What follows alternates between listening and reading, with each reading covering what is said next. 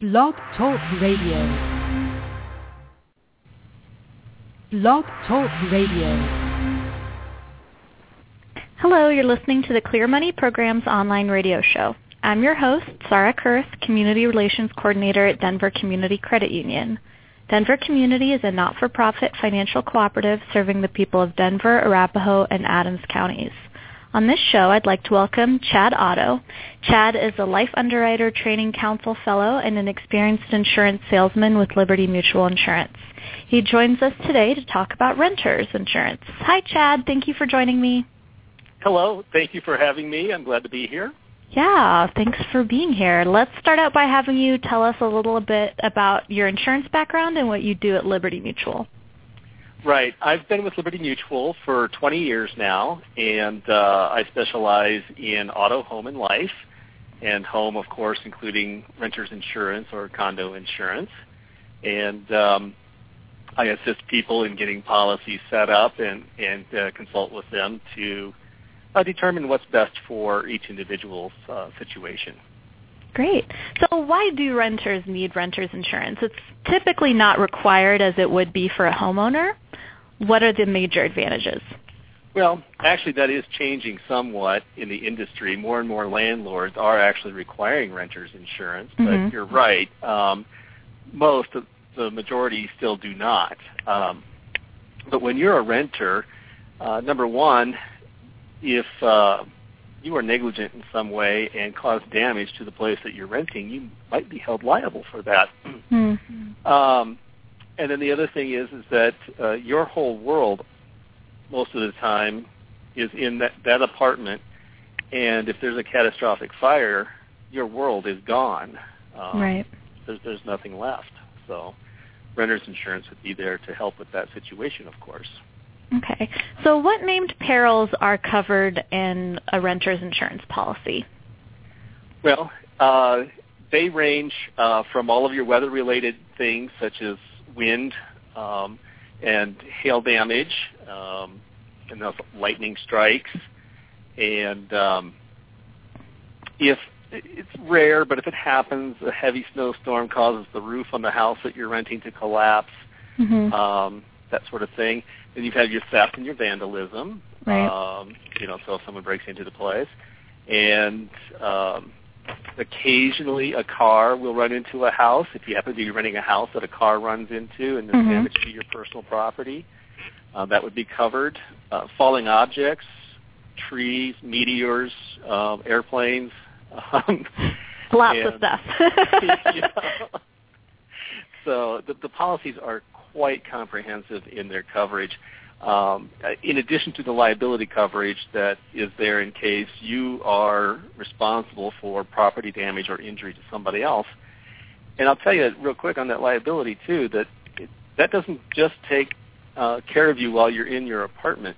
It actually goes with you, um, say on a skiing trip, and you Mhm. accidentally run into somebody on the ski slope and cause injury to them because maybe you were going too fast or you know not in control. Um, your liability coverage from your renter's insurance can protect you in those situations. Are there any uh, limitations to what kind of liability it would cover outside of your rental? Um, again, it, the, the, the liability is for bodily injury or property damage, Mhm. and so bodily injury being, generally speaking, you know, injury to one's body. Right. There's also an endorsement you can get for personal injury, and these are legal terms, whereas personal injury uh, is like defamation of character, slander, libel, that sort of thing. Um, Oh wow. But uh, most people don't carry that second level of coverage, but it is available. So. Okay. So you mentioned a lot of natural disasters that were covered by most renters insurance policies. Are floods and earthquakes covered? You know, they're not. Um, of course, flood insurance, uh, something all on our minds right now after Right. the devastating floods in uh, September of, uh, for our neighbors to the north uh, of the Denver metro area anyway. Um, yeah, you've got to buy flood insurance separate from renter's insurance. Um, and earthquakes are not covered either, although you can add an endorsement to your renter's insurance to have them be covered, or losses from earthquakes covered. Most people don't. Uh, a few do, I guess, once in a while. If they just came from California, maybe. Right. Um, now, there are a lot of people that confuse a broken water pipe that floods their apartment as being a flood, and that's not the case. That's Mm. a broken water pipe, and that's Right. covered under a basic renter's insurance policy. When we're talking floods, we're talking about what happened in the uh, Loveland Estes Park uh, area um, earlier this year, where you've Mhm. got you know river water running through your front door. Right. Yeah, exactly. So And um, as far as valuables go, are all the valuables contained in my rental covered through a renter's insurance policy? If I have an expensive individual item and I want it insured, do I need additional coverage for that?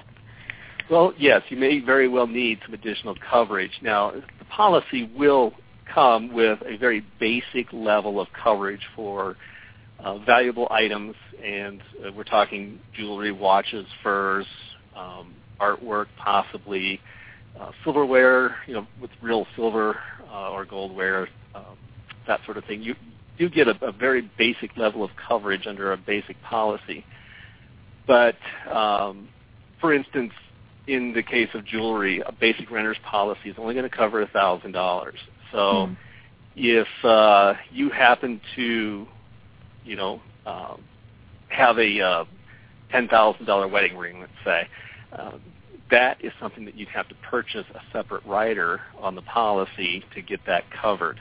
Okay. And when you when you do that, you also then uh, improve the coverage, and there's no deductible on that particular item. So Oh, okay. there's uh, several benefits to doing something like that. Uh, definitely. So, but you'll want to have a conversation with your agent to go Mhm. over your personal property, see what's covered, what's not covered, and uh, decide if you need to buy a little extra coverage or not. That makes sense. Um, Mhm. Do I need to do a home inventory for the contents of my rental to be covered? Well, you don't need to do a home inventory to be covered. However, when it comes time to filing a claim, they're going to ask you to write down every single item that was destroyed or is missing. Mm-hmm. Now, if it was a fire, um, chances are you'll probably be able to identify pretty much everything that was in your place. Yet um, it may not, you know, look very good, but you'll be able to tell what it was. Right. The biggest, the biggest thing is when there's been a um, someone has broken into your place and they've stolen things, and so now, you know, you have to look at your apartment and say, okay, what's missing? And in Right. a lot of cases, people can't necessarily remember everything that they might have had. So it's highly advisable that that uh, you take an inventory of your personal property, whether you take photographs or a video camera, or you know, of course, many people now have smartphones and so forth, and you know, just videotape um, the inside of your your place, and then keep that uh, electronic data stored somewhere, so that if you do need to go back to it, um, you certainly can. And uh, but uh, in, in order to get coverage going, no, there's no no need for a uh, inventory, nor is there a need for, to do one any time after um. So it's coverage. not required, but it's advisable. Yes, highly advisable, but not required. Okay. So uh, as far as off-premises coverage, would my things or personal property be covered off-premises, like if my bike or any other type of personal property were vandalized or stolen? Mm-hmm. Yes, actually, your renter's insurance policy covers your personal property while it is anywhere in the world. Oh, wow. Okay, I mean anywhere in the world, and now it's, it's subject to its normal policy limits.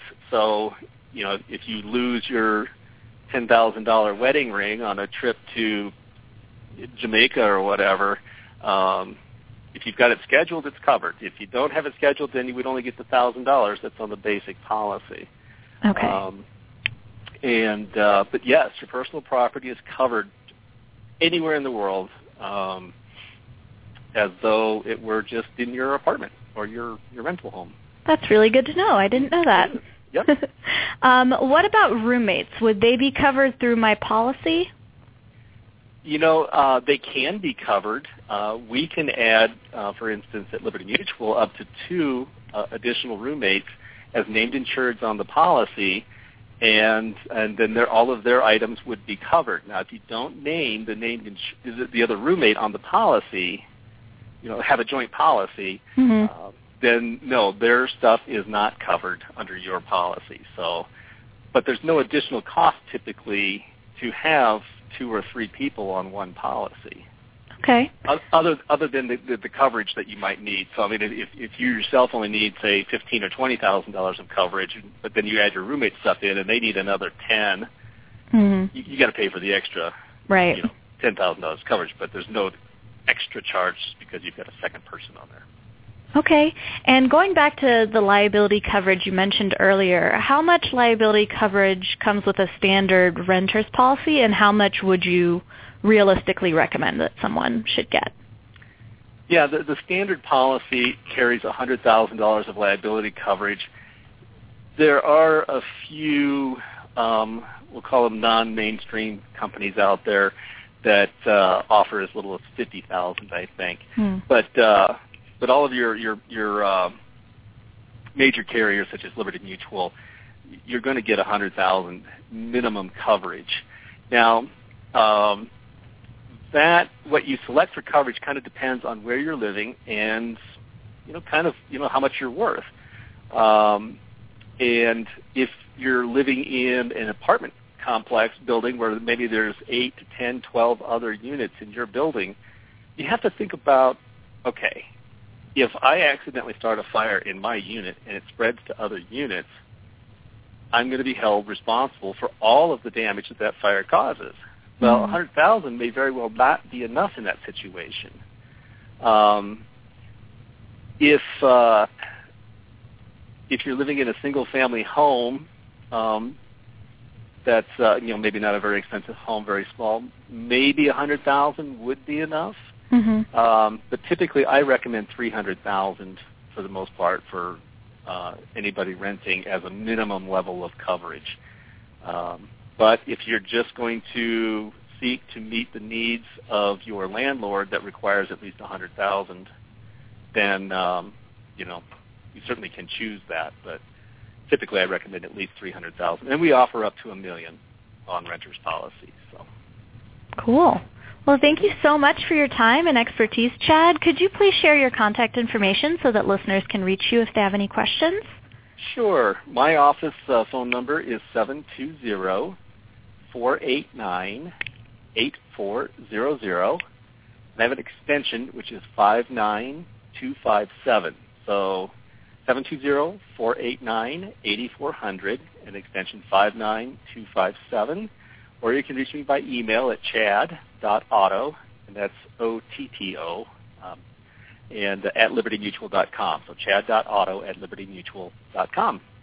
Fantastic. Thanks again. For more information about this topic, feel free to email education at denvercommunity.coop. Follow Denver Community on Twitter or Facebook for personal finance tips and community news. Our website is denvercommunity.coop slash education. Thanks for listening.